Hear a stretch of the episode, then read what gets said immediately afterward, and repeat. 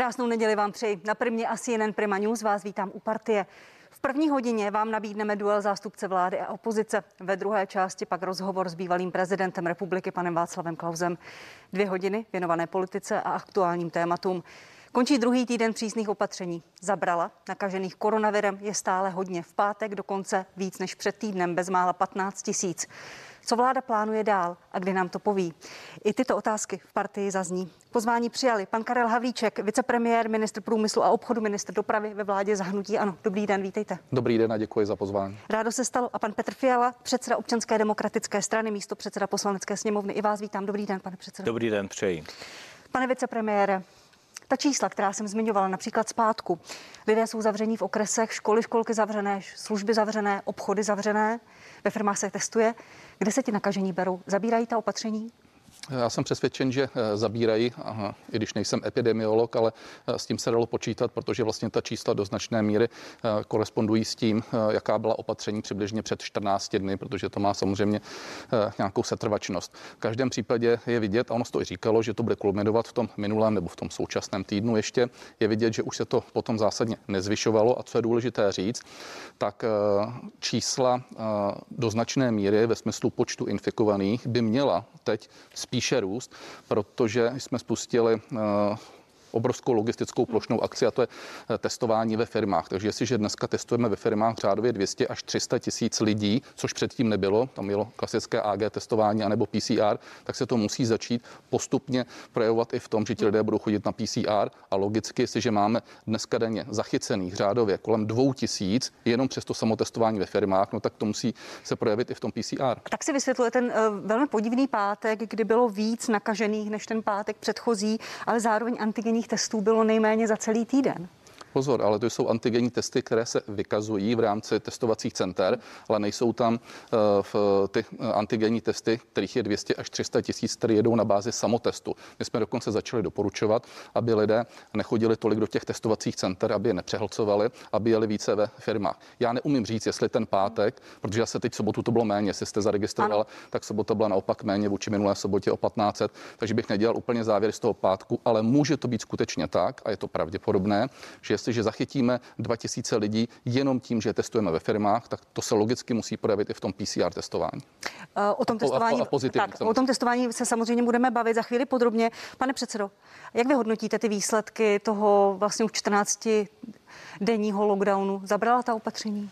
Tak ta čísla jsou pořád katastrofální. Když se podíváte na nějaké mezinárodní srovnání kumulativně, aktuálně my jsme třetí nejhorší v Evropě, pokud je o počet nakažených a to, co je úplně děsivé, to je tady toto číslo a to je počet zemřelých na, na počet obyvatel, tady třeba na milion obyvatel jsme nejhorší na světě, to je opravdu, nebo v Evropě, to je opravdu jako strašná, to, to, to je strašná vizitka. Samozřejmě začalo se pozdě, jak s tím plošným testováním v tomhle rozsahu, eh, tak s očkováním. V očkování jsme pořád na 28. 29. místě v Evropě, což je taky teda velmi špatné číslo. Tak já bych řekl pambu zaplat, že už se aspoň začalo, že už se aspoň začalo testovat masivněji, začalo se testovat ve firmách, my jsme to do doporučovali už 6. ledna. Vláda s tím přišla o dva měsíce později. Bohužel ta testovací centra jsou pořád přetížená, nejsou někde i termíny, takže to testování pořád nefunguje tak, jak by mělo, ale aspoň se už něco začalo dít. Vy jste, pane premiére, uvedl, vicepremiér uvedl, že testování ve firmách za, ten, za ty první dny vykázalo zhruba 1,5% těch pozitivních testů, ale zprávy z terénu mluví často o čisté nule nebo o daleko menším výsledku. Některé firmy dávají lidem testy na doma, dělají se doma, není tam vůbec žádná kontrola. O kvalitě těch testů jsou také pochybnosti. Bude to stačit? Funguje to celé?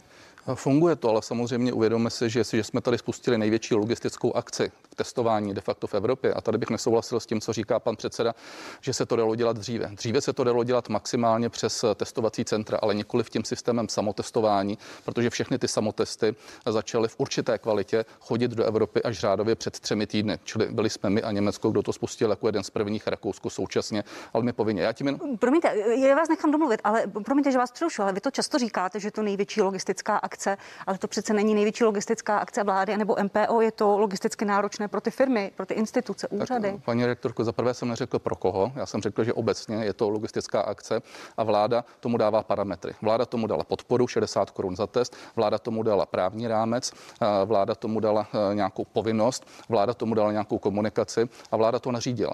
A ano, podniky, a děkujeme za to, odvádí úžasnou práci, stejně tak zaměstnanci, eh, začali testovat. Je to dneska opravdu velká logistická akce. Je v tom v tuto chvíli 10 tisíc podniků, testuje se řádově 2,1 až 2,5 milionů eh, pracovníků, včetně eh, úředníků. A to, že ty samotesty jsou méně účinné než třeba PCR, to nikdo nespochybňoval. Ale my jsme dneska na průměru plus minus 1,5% a jsou firmy, které vykazují třeba větší pozitivitu, jsou firmy, uznávám, které vykazují třeba pozitivitu nižší. Tam je třeba vidět to, že celá řada těch firm už testovala třeba eh, v průběhu posledních dvou měsíců. Sice to dělala takovým jednodušším způsobem, ale testovala a do značné míry už se vytvořila v té firmě systém a ty lidi odsortírovala za včasu. To znamená, je vždycky jasné, že ne každý k tomu přistoupí úplně nejpoctivěji, ale co je podstatné, drtivá většina firm to dělá velmi zodpovědně. Pane předsedo, bude to stačit, když vidíte ty výsledky, které uvádí jednak pan vicepremiér, ale i jednotlivé firmy. Uvedu příklad Huď Liberty v Ostravě 30 pozitivních na 5000 osob, ale často jsou tak, to čisté nuly nebo v opravdu jednotky případů na desítky tisíc zaměstnanců. Pan premiér se mnou může nesouhlasit a může říkat o největších logistických akcích na světě a všechno možné, ale prostě ta čísla jsou taková, jaká jsou a s tím se nedá nic dělat. To jsou špatná, vláda začala pozdě a tu situaci nezvládá. Ale já k těm testováním. Vezměme si, co se vezměme si, vezměme si, vezměme si situaci jaká je dneska v těch testovacích centrech, nebo když se člověk chce nechat testovat. Kolín, žádný volný termín do konce března. Klatovy, žádný volný termín do konce března. Teplice, první volný termín 7. dubna. Most, 9. dubna. Nemocnice Liberec, žádné volné termíny. Tak bych mohl pokračovat. My jsme si to trošku zjišťovali. Hmm. Tohle není dobrá, eh, tohle není dobrá vizitka a samozřejmě i pro ty firmy je to nesmírně složité. A jestliže ty testy stojí 120 až 150 korun a vláda na to přispívá 60 korunami, tak to ani pro ty podnikatele, kteří kteří se fakt snaží, není jednoduché zvládnout. Takže já bych se tady tolik nechlubil být vládou, ale spíš bych se snažil, aby se ta situace co nejrychleji spravila. Protože lidi, kteří mají zájem nechat se otestovat, tak musí mít tu možnost. Promiňte, jakou teďka tady kritizujete vládu, která to podle vás nedostatečně připravila nebo komunikovala, nebo firmy, které posílají do veřejných center své lidi? Ty firmy to mají povinné a je dobře, že se snaží chovat zodpovědně. Firmy to zvládají vlastně úžasným způsobem. Ten problém je, že tady neměli dostatečnou podporu včas, že ta podpora není ani teď úplně taková, jaká by měla být a že samozřejmě to testování i plošné ve společnosti začalo pozdě a to je určitě odpovědnost vlády a z toho se nedá vyvinit a nebavme se o tom, jestli samotesty nebo ne. I ty samotesty jsme upozorňovali na to, že, že musí, mají být rychleji, ale taky jsme mluvili o šetrných testech, mluvili jsme o spoustě dalších věcí, které prostě v Evropě fungují. Prostě ta špatná čísla, to není náhoda. Tady se ten virus nešíří nějak jinak, ten národ český určitě není hloupější než ostatní.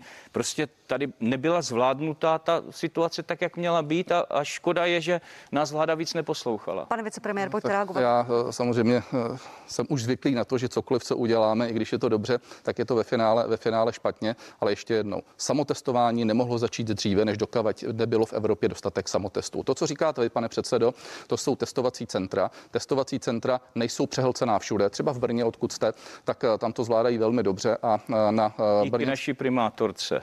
Já, teď, já vidíte, že to neříkám ideologicky, Jasně. říkám to férově a opravdu, opravdu toho nechci tahat politiku.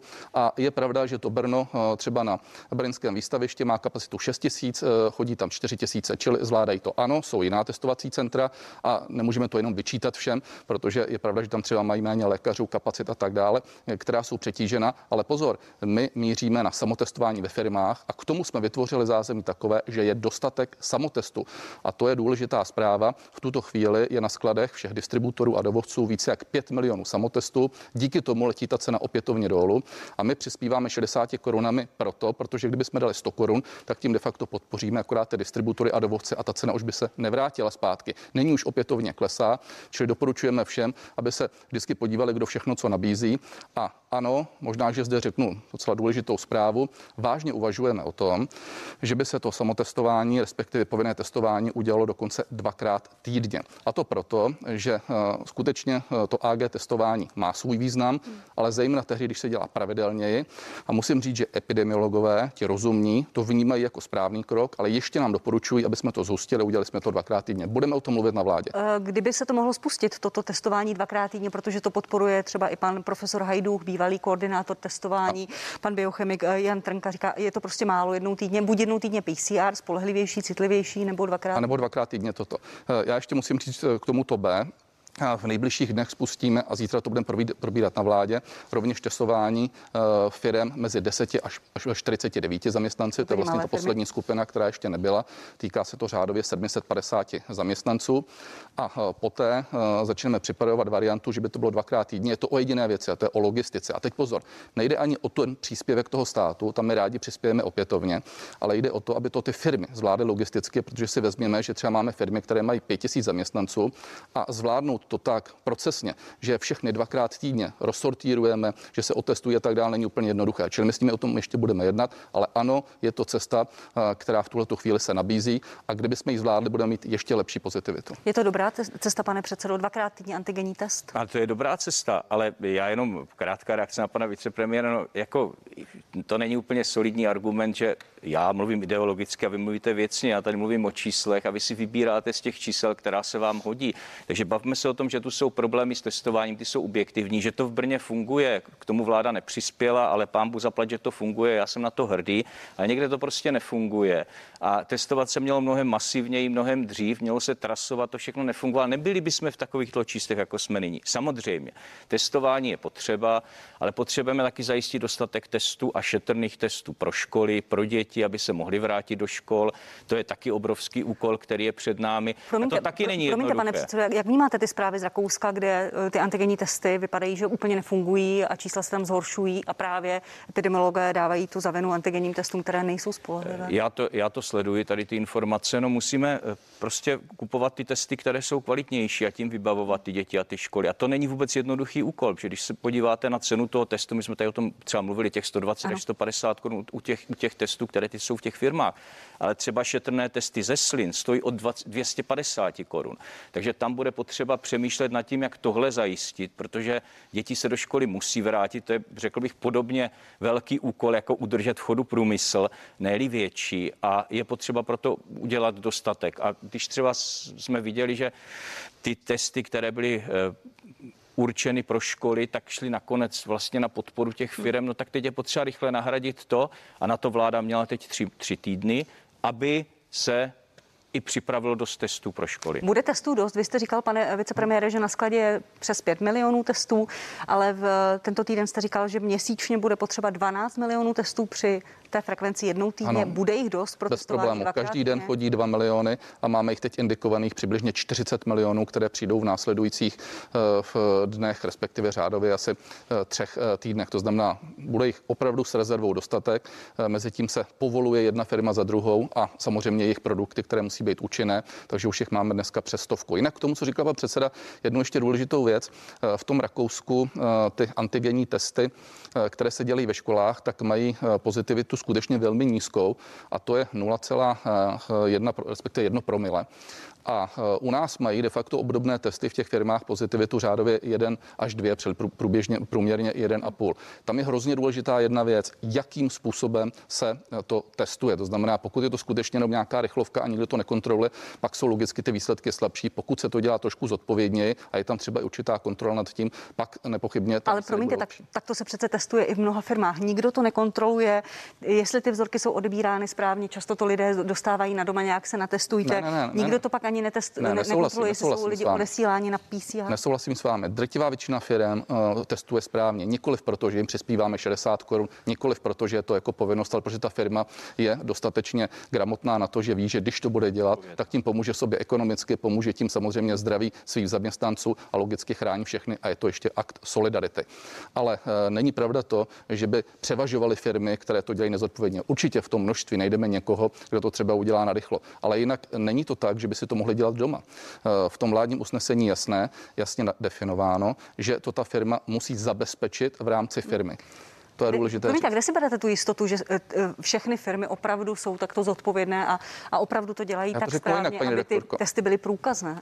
Nezabezpečíme to stoprocentně. Jestliže zde děláme takhle masivní akci, kde několik milionů lidí se testuje a dokonce možná dvakrát týdně, nikdy to neuděláme tak, že 100% všech aktérů se bude chovat maximálně zodpovědně. Když to řeknu hodně natvrdo, kdyby z deseti firm jich devět bylo těch, kteří to dělají zodpovědně a jedna je ta, která to neudělá zodpovědně, tak na to množství jich samozřejmě budou třeba stovky. Vy určitě ukážete v médiích, ale na druhou stranu v rámci kontextu celého plošného systému testování je to velmi dobrý výsledek. Ono, Ukáž, to ukážeme, to máte pravdu. Ono ano, moc vlastně předsedo. těch cest není. A to hmm. testování a musí být masivní, v podstatě plošné, musí být ve firmách, ve školách, všude. A pak to nějakým způsobem bude zachycovat tu situaci. Co se nám tady dělo? My jsme vlastně testovali lidi, dneska v Česká republika test, donedávna testovala jenom lidi, kteří skoro měli příznaky nebo byl, byli už nějaký problém, takže prostě jsme měli pozitivitu třeba 35%. Ve chvíli, kdy se bude testovat hodně a plošně, tak se přece jenom něco zachytí. Není to dokonalé, ale moc jiných cest není a podle mě testování, následné trasování, očkování, to jsou prostě základní hesla a, a návody, jak si poradit s pandemí. A tady se shodneme určitě. Testování, eh, trasování, očkování. Eh, jenom pozor, třeba ti kritici, kteří říkají, no ideální by bylo PCR, uvědomme si, že jestliže dneska to chceme dostat řádově do 300 tisíc denně, nemáme šanci to v rámci PCR zvládnout ani finančně, ale ani logisticky, ani v podstatě kapacitou těch PCR eh, v eh, testovacích center. To znamená, musíme si pomáhat tím AG testováním, samotestováním a o co častěji ho budeme dělat, o to lépe. Zástupci firm eh, tento týden se ozvali, že by žádali větší kompenzaci od státu. Tomáš Prouza, prezident Svazu průmyslu, promiňte, obchodu a cestovního ruchu říká, pokud eh, má testování trvat ještě pár týdnů, vy teď říkáte, že bude ještě dvakrát týdně, možná musí se vláda férově postavit k náhradě všech nákladů, zatím vláda platí půlku nákladů. Zvažuje vláda větší příspěvek, větší motivace pro firmy? Za prvé nejsem toho názoru, že by vláda musela všechno stoprocentně zaplatit. Znovu říkám, eh, firma přece netestuje proto, že to chce vláda, ale proto, že si potřebuje zabezpečit zdraví svých zaměstnanců a logicky tím pádem i ekonomickou výkonnost. Můžeme se bavit teď o tom, jestli ta částka, kterou dáváme, je eh, dostatečná nebo není. My jsme ji začali dávat v době, kdy ty testy stály skutečně mezi 60 až 80 korunami. Uznávám jednu věc. Ty testy tím, že v jednu chvíli byla srovnaná nabídka s poptávkou, tak šly třeba až na tu cenu 100 až 150 korun. Ano, ale my jsme všem říkali, počkejme několik dní, navalí se sem velké množství testů, což nastalo a ta cena už opětovně letí pod stovku. Když bychom to dneska začali podporovat třeba částku 90 korun nebo 100, garantuji vám, že se to zastaví na té částce. Nebude důvod jít s tou cenou dolů na tom konkurenčním trhu a jediný, kdo na tom vydělá, budou ty distribuční a dodavatelské firmy. Vyčkejme několik dní a uvidíte, že ta cena opětovně půjde k těm 60 korunám, protože je to logické tržní opatření. Pane předsedo, souhlasíte s tím, že vláda by neměla víc přispívat, protože, jak říká pan, pan vicepremiér, eh, zvedlo by to nebo udrželo by to cenu testů v nějaké hladině? Nesouhlasím, je takový eh, pohled z hora, vypadá to jako pěkně, ale musíme si uvědomit ten dopad na ty firmy a zvlášť na ty firmy střední a menší. Pro ně je to opravdu jako problém. A hmm myslím si, že jestliže prostě ta cena je 120 až 150, já se těším na to, až klesne a možné to je, já to nespochybnuju, tak ta podpora by prostě měla být vyšší, jenom abychom si uvědomili, o jakých částkách mluvíme. Když si představíme ty 4 miliony zaměstnanců, no ono je to nějakých 1,9 miliardy měsíčně. To je částka, kterou by šlo vlastně ze strany vlády na to vyčlenit, aby jsme prostě těm firmám opravdu pomohli. A taky všichni víme, jak je to důležité, že bez toho testování v těch firmách si neporadíme s pandemí. A není to prostě jenom cena za to, že se průmysl například v té první části mm, nepodílel na zastavení epidemie, všechny ty náklady neslo školství, kultura, sport, služby.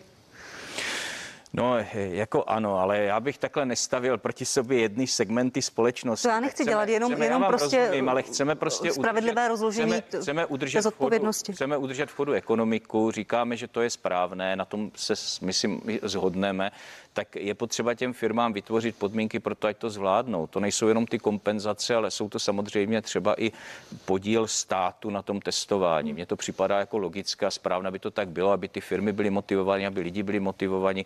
Jinak si s tím, myslím, dobře neporadí. No, nám se jenom nechce jedna věc, jestliže ty testy se kupují dneska za 40 až 50 korun v rámci prostě výrobců různě po světě, eh, tak proč bychom dávali 100 korun? V tu chvíli vlastně dáváme skutečně ty peníze jenom těm mezičlánkům, které to eh, dávají a mě to trošku překvapuje od pana předsedy, protože ODS jsem vždycky vnímal jako stranu spíše liberální, pravicovou, protržně orientovanou. To znamená, tady si myslím, že bychom společně měli vytvořit tlak na ty distributory v dobrém slova smyslu. Oni si vydělali dobré peníze a jim to přeju. V dané chvíli prostě měli svůj produkt na správném místě, ale vytvořme pořádnou konkurenci a ta konkurence nám to přirozenou cestou stlačí. Nebudeme vyhazovat třeba ty dvě miliardy, které jste, pane předsedo, zmiňoval, a budeme je skutečně dávat jenom do kapec těch dovozců. Víte co, my jsme pravicoví, liberální a konzervativní a všechno, ale Tady jde přece o pohled jakýsi z hora a pohled z, z, z toho, jak to ty firmy a ti lidi, já zatím vidím ty konkrétní lidi a ty konkrétní firmy a ty s tím mají opravdu problémy. To nejsou malé částky. A ta, jestliže chceme prostě, aby jsme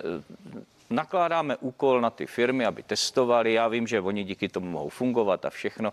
Podle mě je logické, aby stát pomohl. Vy jste si to řekli taky filozoficky, proto jste dali 60 korun, ale my říkáme, a říkají to ty firmy, ta pomoc by měla být vyšší. Já jsem se setkal se zástupci, se všemi, se zástupci všech klíčových podnikatelů, Svaz průmyslu a dopravy, hospodářská komora, Svaz obchodu cestovního roku. Všichni říkají, no s tímhle máme problémy, tam to chce pomoc ze strany vlády. Vy můžete říct, no oni chtějí peníze, no ale to tak není. Tady je nějaký nový úkol, je to v zájmu celé společnosti, pojďme pomoct, aby to fungovalo, aby to všichni to, přežili. Pojďme si to dopočítat, tak eh, dáme 60 korun, připustme, že to ta firma koupí třeba za 100 korun, je to 40 korun, které doplácí a připustme, že by to byla ta menší firma, jak říká pan předseda, 50 zaměstnanců. Eh, to znamená, je to o dvou tisících korunách, které by dávali za týden. Já jsem přesvědčen, že pro firmu, která má 50 zaměstnanců, jenom si to přepočtěme na mzdy, otázka doplatit 2000 korun je rozumná. Nemluví o tom, že to skutečně v čase půjde k těm 60 korunám. Tak bychom to zbytečně zastavili na té stovce. Pane vicepremiére, ještě je, je jeden vlastně technický dotaz. Vy říkáte, že to budete probírat na vládě, kdy to těm firmám ale dopředu řeknete, bude to potřeba dvakrát týdně, ať se to zase nedozvídají překotně na poslední chvíli ne. a tak dále. Máte představu, jestli je to v řádu týdnů, do konce měsíce, v dubnu? My bychom zítra chtěli otevřít diskuzi eh, o firmách mezi 10 až 50 zaměstnanci a eh, můj návrh bude ten, aby to tyto firmy měly o týden později, to znamená od pondělí eh, do dalšího pondělí. Druhá věc je ta, jak se rozhodneme pro to dvojnásobné testování v týdnu. Znovu říkám, je to tady požadavek, ani ne požadavek, ale spíš přání epidemiologů. Tam je to skutečně velmi náročné na logistiku. Tam si dovedu představit, že by to byla ještě otázka dalších třeba 14 dnů, ale bude o tom diskuze. Co bude po 21.3., pane vicepremiére? Kdy nám to řeknete? Tento lockdown byl vyhlášený na tři týdny, to jste lidem slíbili, to jste nám prostě slíbili. A teď pan ministr Blatný říká v pátek, že zatím nečeká žádná další zmírňování, maximálně si jít zaběhat do jiné obce, ale to je všechno. Ano, protože uh, musíme být už obezřetní. A uh, jakékoliv sliby, jakékoliv uh, rozvolňování, které bychom dneska eh, říkali, jakkoliv bychom si ho všichni přáli, by bylo neseriózní eh, zmiňovat s ohledem na to, že skutečně zatím ještě ta čísla nejsou taková, aby nás opravňovala k tomu, že eh, začneme ukazovat, jaký konkrétní segment půjde v první, ve druhé, ve třetí linii. Ano, je pravda, že pan ministr Blatný řekl, že by se dovedl představit, že potom 21. 22. březnu by se maličku uvolnili v, řekněme, ty v okresy, to znamená, že by vlastně byl o něco větší možný pohyb eh, lidí v rámci okresu. Ještě jsme to nediskutovali na vládě. Co se týká uvolňování eh, v dalších volnočasových aktivit, eh, obchodu, služeb a tak dále, budeme o tom diskutovat nejdříve po velikonocích, respektive i před Velikonoci, ale nelze očekávat, že by hmm. nic takového nastalo nebo nic takového nastalo dříve jak po Velikonocích a spíše jsme na straně bezpečnosti, neukazujeme nic, nepředvídáme v tuto chvíli žádné dramatické rozvolňování a prosím pěkně ještě vydržme, bylo by to fakt nekorektní. A vy říkáte, že by to bylo neseriózní říkat nějaké termíny, ale vy jste ten termín 26.2. na té večerní tiskové konferenci lidem řekli, bude to na tři týdny.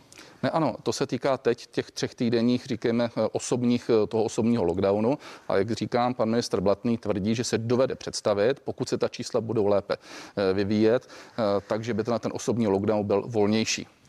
Já se, já se omlám. Pojďme ale nikoli hmm. obchodní, nikoli v službě. Já se omlám. Pojďme si ale pustit to, co jste říkali 26.2. na té tiskové hmm. konferenci. Zkrátka, bychom chtěli, abyste ještě jednou nám dali šanci, aby jsme společně se snažili v rámci tohoto nouzového stavu ty tři týdny vydržet a zastavit ten vír a vrátit se postupně do normálu. Tou klíčovou prozbou naš, naše občany je, aby, pokud to jenom trošku jde, ty následující tři týdny zůstali doma. V tuto chvíli my říkáme, že to je pouze na tři týdny. Tak je to právě zhruba ten nějaký měsíc, o kterém teď uvažujeme, nebo několik týdnů, o kterých jsme mluvili, tři týdny toho, toho zpřísněného uzavření. Vy jste říkali, je to pouze na tři týdny. A teď víme, že to není jenom pouze na tři týdny. Ano. Proč jste to neřekli rovnou? Ne, eh, ani jeden z nás, kdo tam byl, neřekl, že po třech týdnech se budou otevírat obchody, služby nebo cokoliv jiného. Ta, ta vaš, promiňte, ta vaše odpo- odpověď o třech týdnech mířila k tomu, že budou zavřené obchody s dětským zbožím. To je jako k dohledání v té tiskové konferenci, ale to Ne, ne, ne, nezlobte se, to jsem nikdy jsem neřekl, že eh, v obchody s dětským zbožím se 21. 22. března otevřou. Opravdu to jsme neříkali. My jsme velmi obezřetně už v té době říkali, že počkejme tři týdny a ano, vydržme to, vydržme tenhle ten nepříjemný takzvaný okresní lockdown, ty tři týdny. a ten padne po těch třech týdnech. To neumíme dneska lockdown? říct, protože jsme zatím prostě ve dvou třetinách a prosím pěkně, nenuďte nás dneska k tomu, protože jakékoliv vzdělení tohle charakteru může vzbudit nečekáná a nefér očekávání. Přece všichni bojujeme o to, aby jsme to ustáli, bojujeme o to, aby jsme to snížili a nebudeme nic prodlužovat ani o jeden den, ale musíme být v to přesvědčeni. Zeptejte se prosím epidemiologů, zdravotníků. Opravdu nenuďte nás do toho, že tady začneme slibovat nějaké termíny, protože to je to nejhorší, co může nastat. Pane předsedo, jak byste to pochopil z, té, z toho vyjádření na přelomu měsíce o těch třech týdnech? No, já jsem pochopil hlavně to, že vláda nemá žádnou představu, co bude dál. A já mám úplně opačný názor než pan vicepremiér na toto a než vláda. Já jsem přesvědčen, že vláda má mít scénáře, má s nimi pracovat, má vědět, co bude. Protože to vláda neudělala, tak naše koalice spolu to udělala to možná nebude vidět, ale já jsem na tom chtěl ukázat, že my máme scénáře, jakým způsobem se můžeme vracet k normálnímu životu, ale nemluvme o rozvolňování. My máme tři varianty. Jo? Když to nebude vůbec fungovat, tak samozřejmě to bude trvat mnohem déle, když, když vláda neudělá, co má. Ale máme varianty toho, jak vracet děti do školy, jak otevírat obchody. A víte, proč je to důležité? Ta představa je důležitá a vláda by měla lidem říkat, za nějakých podmínek budeme schopni tehdy a tehdy se znovu vrátit v těchto parametrech normálnímu životu. Mě, A jako prom- dávat promiňte, lidem pane naději a dávat nějakou, jako, mít nějakou představu, to mně připadá jako naprosto zásadně a myslím, že to je úkol vlády, že by to vláda měla dělat. Promiňte, hned vám dám slovo, pane ministře. Eh, eh, Ty vaše, ta vaše tabulka, Mhm. kterou jste představili, když to půjde dobře, když to půjde hůře, eh, ta čísla konkrétní, na co to bude navázané? Na hospitalizace, na počty nakažených, Na- na, ano. pozitivitu testů? Na, na, na, tom, na tom pracujeme, to jsme hned řekli, když jsme to vyhlásili, že to budeme během dalších dnů upřesňovat. Zítra budeme mít náš antikovid tým jednání s některými epidemiology.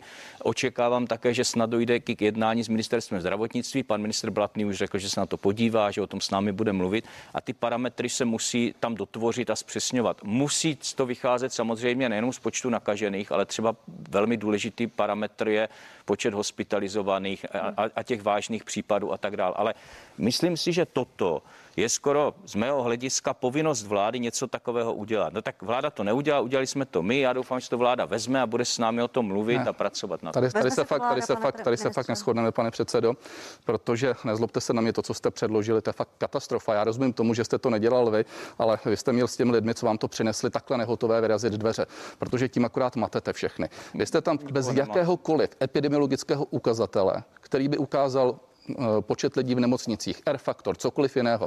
Nakreslili prostě obrázky typu Ferda Brabenec, dali jste tam tři různé scénáře. Pomíjím to, že jste tam udělali úplné nesmysly, že dejme tomu nejdříve budete otevírat obchody uvnitř a pak teprve, já nevím, farmářské trhy a tak dále. Ale když se na to podíváte, tak to je čistě marketingový prostě produkt, nic jiného. A to tu PR agenturu, prosím vás, jak si postavte ke zdi za tohleto, protože tohle je opravdu špatné a na mě, to, eh, na mě to mluví jedině tím způsobem, že v polovičce dubna si dáme pivko, eh, na konci června budeme moct opět na Karlův most a prázdniny, tam jste opravdu trefně napsali, prázdniny budou prázdniny. Prosím vás, tohle to není žádný scénář. Tohle to je jenom prostě eh, pár barevných obrázků, které neříkají vůbec nic a zeptejte se prosím jakéhokoliv epidemiologa, který se na to podívá, co vám na to řekne. Tak, my s těmi epidemiology samozřejmě mluvíme, na rozdíl od pana vicepremiéra. Pane, já když vás, pane premiére, poslouchám, vy byste se mohl účastnit nějakého mistrovství světa ve žvanění, ale realita, výsledky nejsou. Vy nejste schopni nic takového předložit. My bychom to měli oponovat. Vy nejste schopni a pak řeknete marketingový produkt, nezajímá nás to, postavte ke zdi PRisty. Toto není, pane premiére, v tak, pane vicepremiére, v tak vážné věci, fakt seriózní debata. Fakt slabý. Pojďte se s náma bavit o tom konkrétně, pojďme si na to sednout. Vláda to nebyla schopna, dobře, my jsme to připravili, tak si řekněme, v čem se to má vylepšit, co vám na tom nevyhovuje, který parametr tam chcete přidat a to bude seriózní debata. To, co tady předvádíte, to je, nezlobte se na mě, Ne, ale žvanírné, proč jste to nepodložili jediným epidemiologickým Ale- ukazatelem? Jediným. Však- Kdybyste napsali, že my otevřeme obchod tehdy, když bude v nemocnicích třeba 4 Vy jste lidí. nepředložili nic. a lidi nemají naději. Tady paní redaktorka se vás oprávněně ptá, a Ne, co ale- teda bude 21. Nikdo to neví. A víte, proč Pane- to pane- nikdo neví? Protože to nevíte vy. Pane a protože nad tím vůbec nepřemýšlí. Pane předsedo, tohle je Budete první, to zase řešit ad hoc. jeden z prvních produktů, které koalice spolu dala dohromady. Všichni na to čekali, když jsme se na to podívali, to opravdu i vaši fanoušci nad tím letím zbledli. Pro boha, eh, dávejme tam něco, o co můžeme něco opřít. Naše, naše fanoušky nechte nám a není to první produkt, který koalice spolu připravila. Připravili jsme jich spoustu a například 6. ledna jsme vás vyzvali, ať se testuje ve firmách. Nebyli jste schopni 8 týdnů udělat vůbec nic, ale víte co, to není potřeba se takhle hádat. Za vás mluví nevýsledky a špatná čísla v České republice. To mě tady můžete utloukat argumenty, které nejsou argumenty, že to je jenom retorické cvičení. Nepomůže vám to. Ta Promiňte, čísla jsou špatná. Pane- my jsme něco udělali. Pane předsedo, a ta výtka, k- že k tomu nejsou žádná data, na která je ta tabulka navázaná. Já jsem ji hledala My jsme- mnoho, vás, docela je- dlouho, nikde jsem ji ano. nenašla. Není toto neseriózní Ne, matoucí není, není. veřejnost? My jsme navrhli, my jsme navrhli, Protože nikdo neví, co je dobře, my jsme je, navrhli, když my jsme navrhli tři scénáře, když to půjde, když to půjde hůř, když vládní fiasko a řekli jsme, teď v tomu budeme doplňovat přesně ty parametry a chceme o tom mluvit i s vládou. Poslali jsme to panu ministru Blatnému, pan ministr Blatný řekl ano, Podívám se na to, předpokládám, že bude další jednání. Náš antikovid tým má další jednání s epidemiology, s kterými jsme v permanentním kontaktu a budeme to dotvářet. Jako to, tak podstatě, to, to jenom prosím vás, potvrzujete to, co říkám, bez jakéhokoliv Ale epidemiologického my ukazatele. jsme začali na tom pracovat, něco děláme, ukazujeme veřejnosti nějakou naději, vláda toho není schopná. Pak mě tady pan, premiér, pan vicepremiér, omlouvám se, nejste premiér, pan vicepremiér řekne, no tak jako postavte PRisty, kteří to nejsou žádní PRisti, to jsou odborníci a je to konzultováno. s- A víte, co je na tom smutné? Toto má dělat vláda. Toto má dělat vláda. Pane, pane ne předsedo, opozice. víte, že se uh, i po diskuzi, uh, možná dokonce i s opozicí, něco podobného vytvořilo na podzim. Uh, vytvořil se po irském vz- vzoru určitý režim, který mimo jiné uh, sice ukazoval, co se bude uvolňovat, byl to ten pes, ale současně ukazoval i ten epidemiologický faktor. Alespoň to tam bylo. Mimo jiné, tím se aspoň dneska řídí. Kdybyste k tomuhle třeba přiřadili ten faktor, který se vypočítává z nějakých Pojď- pěti ukazatelů, to pak už bych řekl, přiřadit. pak už bych řekl, že je to No, něco, nad čím má cenu diskutovat, ale ukázat barevné obrázky, Ne, ne, že ne. 2. srpna otevřeme toto a v polovičce června se budeme veselit, to nezlobte se na mě, je opravdu marketing. Zazujete něco, co je jako rozumné, na čem byste se s náma mohli podílet, když už jste to sami neudělali. A toho psa radši nespomínejte. První byla vláda, která řekla lidem, budeme se tím řídit a vy jste to první porušili. Ano, pak jsme se snažili vám to vylepšit, to jste zase hodili pod stůl, tak si tady nestěžujte. Jestli máte zájem na seriózní debatu, tak pojďme si sednout nad našimi tabulkami, pojďme je doplnit a pojďme říct lidem, takhle to bude. A to mně Tak. připadá jako konstruktivní. Pojďme, pojď, pojďme to posunout. Velmi krátce, sedne si vláda s opozicí nad tabulkou, nad nějakým plánem nebo ne? Ale určitě budeme rádi, pokud bude něco, co bude dávat smysl a eh, nebudeme tím eh, máct lidi, nebudeme tam vzbuzovat falešné naděje a budeme se bavit eh, za účasti vědců. Nás vědci kritizují. Eh, Kritizují nás, protože máme být ještě přísnější, ale tohle to fakt vzbuzuje spíš u těch vědců úsměv. A já to nechci degradovat, jenom prostě, že jste se my na tom ty epidemiologové pracují, vůbec se nad tím nesmějí a považují to za správné, protože to správné je. No jo, Tak ale... a na druhou stranu ta výtka k vám, pane, pane vicepremiére. Neměla by opravdu vláda eh, společnosti lidem předložit nějaký plán, protože ta společnost je deprivovaná, ekonomicky, společensky vysílená, stoupá počet sebevražd, dějí se hrozné věci. V pátek se zastřelil pán před ministerstvem zdravotnictví a tak dále. Ta společnost na tom není dobře a neví. A já eh, opravdu nesouhlasím s tím, že říkáte, my jsme lidem nic neslibovali. Já s lidma mluvím a oni opravdu počítají s tím, že to bylo na tři týdny. Ano, na tři týdny byl ten okresní lockdown. A teď je otázka, Ale teď říkáte, že nevíte, jestli skončí. My se domníváme, že eh, po tom osobním lockdownu už bychom se mohli začít nadechovat a skutečně by mohlo být určité, teď cituju pana ministra zdravotnictví, eh, drobně uvolnění v rámci pohybu, pohybu osob. Eh, Co se týká obchodu a tak dále, skutečně jsme řekli, že to budeme řešit a ukazovat až po velikonocích. Dříve nemůžeme s ničím počítat.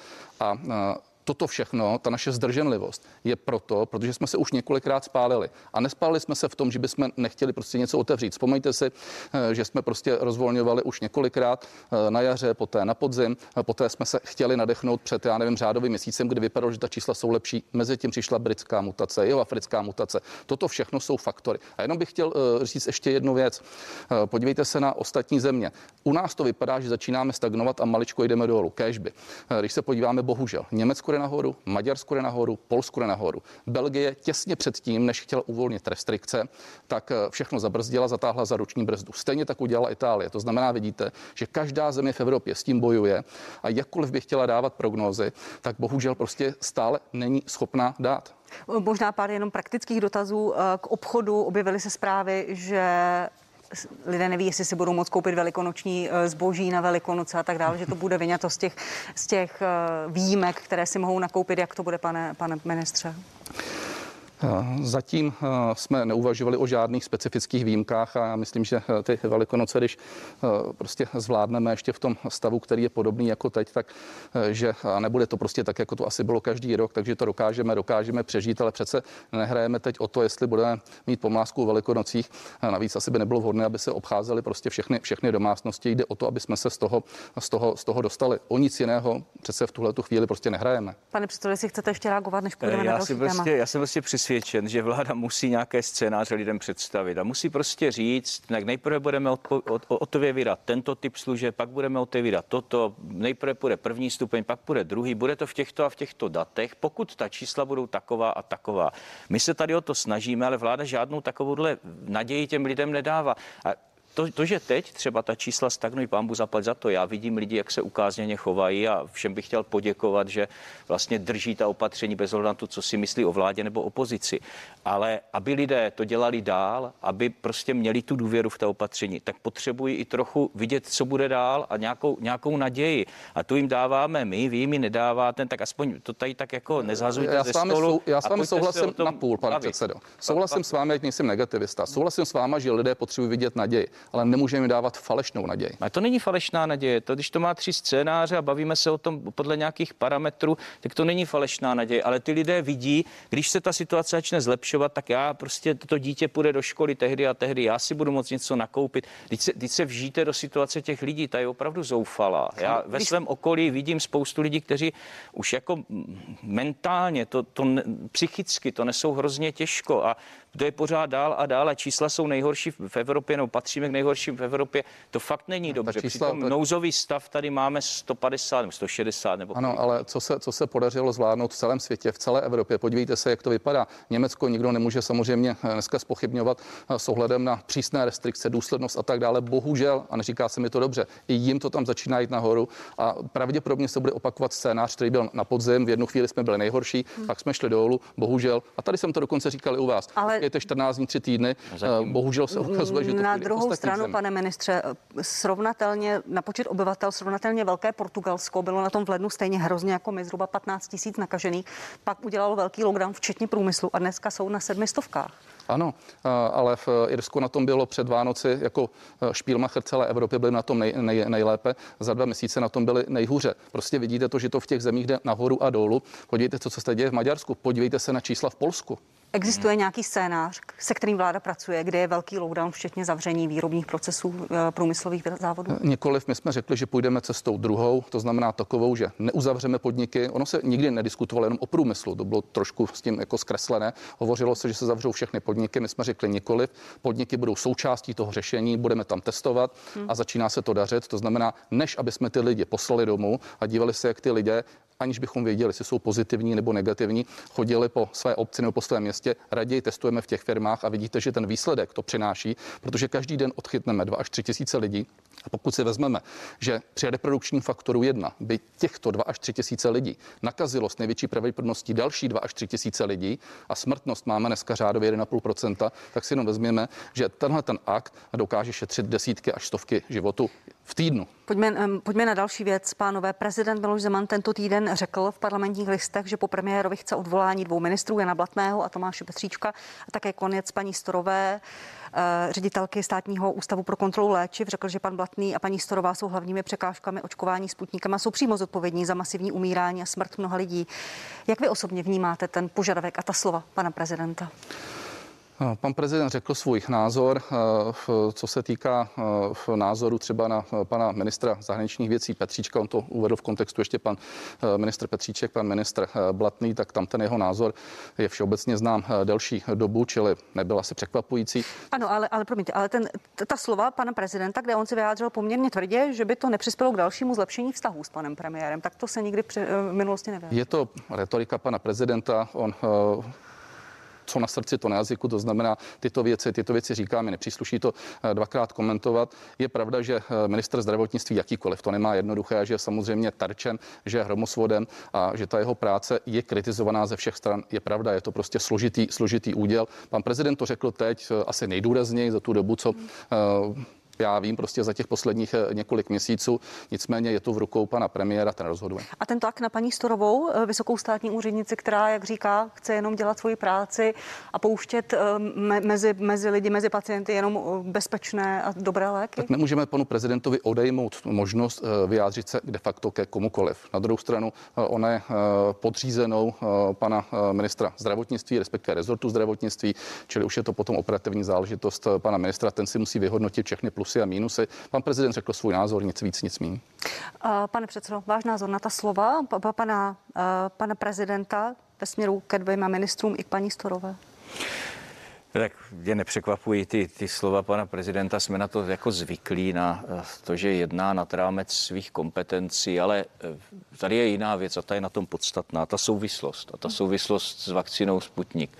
Já chci jasně říct, že my prostě nemůžeme připustit, aby se tady používaly jiné vakcíny, než ty, které jsou schváleny Evropskou lékovou agenturou. A to není kvůli tomu, že bychom si to takhle vymysleli nějak, že to je taková jako, jako nápad, ale je to proto, aby lidé byli chráněni, aby byly všechny ty postupy toho testování těch vakcín a zkoušení a tak, aby byly zachovány a lidé měli jistotu. Tyhle vakcíny nemají vedlejší účinky nebo mají jenom přiměřené a opravdu fungují. A e, na tom je potřeba trvat a já doufám, že vláda nepodlehne tlaku a nebude dělat věci, které, e, které by narušily tu důvěru lidí, po případě i ohrožovaly jejich zdraví. Já jsem přesvědčen, že musíme trvat na té certifikaci Evropskou lékovou agenturou u všech vakcín padni komu padni. Takže ne maďarská cesta a výjimka v, v rámci toho, že vakcín je nedostatek. AstraZeneca opět řekla, že sníží dodávky vakcín Evropy o 73%. Prostě ochránit lidské životy jenom v úzovkách, jenom s razítkem státního regulátora musíme trvat na těch certifikacích. To, a to opravdu je jako jasné kvůli právě zdraví lidí. A samozřejmě taky důvěře, protože lidé i tak bojujeme trošku o důvěru s hmm. očkováním u všech sociálních skupin a myslím si, že není možné sem pustit vakcíny, které nemají tu certifikaci Evropské lékové, lékové agentury. Váš názor, pane ministře. Tady v tom sporu o Sputnik, jenom s razítkem SÚKLu nebo uh, s razítkem Evropské lékové agentury? Tak ono to má dvě roviny. Eh, jestliže Sputnik se dneska používá v celé řadě zemí, dokonce desítek zemí a v zemí, které nám jsou blízké, dokonce je tam Maďarsko, tuším, je tam Srbsko, snad i Chorvatsko se k tomu chystá, tak eh, já bych nespochybnil. Slovensko. No, Slovensko, ano. Já bych nespochybňoval ruskou vědu, ta je mimo jiné na špičkové úrovni. A vůbec by jsem se nedíval, jestli je vakcína z Ruska, jestli prostě ze Spojených států. Dívejme se prostě ne. na eh, kvalitu. A tady je jiná, jiná věc, a to je ta druhá rovina. Jestliže víme, že Evropa nezajistila, bohužel, a to je prostě objektivní fakt, mm-hmm. dostatek vakcín pro celou Evropu a špatně se nám na to dívá, protože to, že se vakcinuje, respektive očkuje relativně málo, a percentuálně je to stejně v České republice jako v Německu. A když se podíváme na Velkou Británii, na Izrael, co si dokázal uzurpovat, tak prostě tady došlo k selhání jednoznačně Evropské unie. A já se jenom ptám, proč tedy už dávno nejednala eh, s producentem toho Sputniku, proč už dávno nenegociuje tu možnost, že by se to dalo o certifikovat v rámci Evropy. výrobce Sputniku nepožádal EMU o, tu, o, to, o to razítko sám. Paní redaktorko, ale k tomu vždycky musí být dva. To znamená, jestliže vidím, že tady je nějaká vakcína a může být nadějná, dokonce ji používají desítky zemí, no tak já, kdybych byl na té úrovni té Evropské unie, tak vyjednáváme už několik měsíců a snažíme se těm obyvatelům zabezpečit, protože těm lidem, těm je v zásadě jedno, kdo mu to certifikuje. Oni chtějí mít svoji autoritu národní, která řekne, je to v pořádku, tato vakcína je eh, prošla prostě všemi atesty a můžete ji používat. A tady mi to trošku připadá jako lehce ideologický boj a je to škoda, protože jestliže ta vakcína ne. je dobrá, tak se jenom ptám, proč už dávno v té unii není. Na druhou stranu vy říkáte, že máte velkou důvěru v ruskou vědu, ale jsou tady odborníci, profesor Konvalinka, pan profesor Grubhofer, kteří říkají ano, ve vědu ano, ale nemáme důvěru v ruské regulační orgány a možná ani v tu výrobu a proto trváme na tom razítku od EMI. Já to nespochybnuju, já jenom říkám, že jestli to projde teď bezproblémově, a třeba to projde bezproblémově, protože pana eh, Konvalinky se vážím, pana Grubhofera taky, a oni přesně to, co jste řekla, řekli, že nemají důvod pochybovat o tom, že by ten produkt byl špatný, protože ta ruská věda je skutečně dobrá, tak jenom jak budeme zdůvodňovat to, že některé země už to měly dávno a ostatní země v Evropské unii třeba o dva měsíce později, když ten produkt je dobrý? Hned vám dám slovo, pane předsedo. Nechal byste si aplikovat, pane místo předsedo, uh, Sputnik jenom s razítkem SÚKLu? Když by mě česká autorita autorita, SUKL. to znamená, nemusí být SUKL, může to být ministerstvo zdravotnictví, řeklo, že pokud to SUKL uh, ocertifikuje a schválí a je to v pořádku, pak by s tím problém neměl. Ale já nejsem epidemiolog a musel bych slyšet to rozhodnutí hmm. uh, ministerstva zdravotnictví. Pane Fialo. Pan místo předseda vlády dneska má tendenci pořád jako nálepkovat tou ideologií, ale to není žádná ideologie. Já jsem řekl na začátku, padní komu padní. ale já, mám to já chci, já chci uh, certifikaci Evropské lékové agentury kvůli ochraně našich občanů. On ani ten SUKL by to možná bez toho nedal, to tam taky víme, že? Takže kvůli ochraně našich občanů, a mě jedno, jestli ta vakcína je z Ruska, z Číny, z Indie nebo ze Spojených států, ale má mít tuhle certifikaci a mají to mít všichni. A je samozřejmě Evropská unie selhává, ale neschvádějme to na ní. My jsme v počtu evropských zemí, pokud jde o vakcinaci, na 28. 29. místě. Z 29. jsme skočili na 28. protože poslední dny se aspoň začalo Máme. hodně hodně očkovat. Máme takže to není, stejně. To, stejně. Ne, to ne, no ale podívejte stejně. se na ty výsledky kumulativně. Jo? Čili to není, to není výsledek jako Evropské unie, to je výsledek prostě pozdního očkování a, a toho, jak no, to tady zajistilo. A žádné, promiňte, pane předsedo, žádné selhání Evropské unie v nákupu a distribuci těch Ne, jednoznačně, samozřejmě. Ta, a o tom se píše po celé Evropě a všichni se o tom baví. To je jako pravda. Ale přesto a co, i co tom, dál? Co dál? No, no je, Měl, pan premiér chce, chce nějaký summit k nákupu a rozdělování všecko, všecko je jako v pořádku a tlačíme na Evropskou unii a nedělá to jenom Česká republika, dělají to jiné vlády, ať se v tom posuneme kupředu, ale řešení není, že tady budeme dávat necertifikované vakcíny. Ale co se týká toho očkování, tak přece sám pan předsedo víte, že nám to přichází z Evropské unie. A když se podíváme na percenta eh, vůči obyvatelům třeba na 100 tisíc nebo to je jedno na, na tisíc obyvatel, no, tak vycházíme, tabulku, tak vycházíme plus minus stejně jako Německo, o něco lépe než Belgie, o něco lépe než Francie. Prostě jestliže nedostaneme víc Ale těch vakcín, je tak je nedostaneme k těm lidem. Jo, to, to je prostě jednoduché. Na Slovensku spory o Sputnik způsobily vážnou politickou krizi. Teď po slovech pana prezidenta může se stát něco podobného u nás. Pan pre- premiér je pod nějakým tlakem, možná něco panu prezidentovi slíbil ohledně Sputniku, to my nevíme. Nikoliv, nikoliv, Nastanou nějaké velké změny ve vládě, pane vicepremiér? Uh, nedomnívám se, že by uh, nastalo něco úplně zásadního. Pokud by něco mělo nastat, musíte se ptát pana premiéra, ale já nemám tu informaci. Uh, Pane Fialo, vy jste uh, chtěl jako možná jediný z předsedů uh, opozičních stran vyslovení nedůvěry vládě nebo to hlasování. Budete o to usilovat znovu? Chtěl. Chtěl jsem to v říjnu, to je potřeba k tomu dodat, v době, kdy jsem k tomu měl i další návrh. To je, aby byly předčasné volby na jaře a do té doby tu byla nějaká přechodná vláda, na které se všichni domluvíme. A ten můj argument byl velmi silný. Já jsem říkal, když přijde nějaké zhoršení a další vlna, tahle vláda si s tím neporadí. Bohužel jsem měl pravdu, ta situace je fakt katastrofální, čísla jsou strašná, ale teď už to není na stole. A vysvětlím proč. Já bych klidně hlasoval pro nedůvěru vládě, ale my nemáme, jak udělat předčasné volby, protože nemáme ani volební zákon a už se to nedá stihnout. Takže eh, teď musíme napnout cíly na to, aby jsme vůbec měli na podzim podle čeho volit a to, v to tam věřím, že dojde ke shodě celé politické reprezentace, ale tohle teď není věc, která by nám pomohla a která by lidem pomohla, jak se dostaneme z té krize. Ještě jedna věc. Eh, eh, pan Tomáš Petříček reagoval na ta slova pana prezidenta tak, že Chápu to tak, že jsem trnem v oku, protože upozorňuji na bezpečnostní rizika tendru na dostavbu Dukovan a odmítá očkování necertifikovanými ruskými čínskými vakcínami. To je jeho citace. Váš komentář, pane ministře průmyslu a obchodu. Vám někdy pan prezident řekl, že by si rád by si přál odchod pana Petříčka kvůli Dukovanů nebo něco podobného?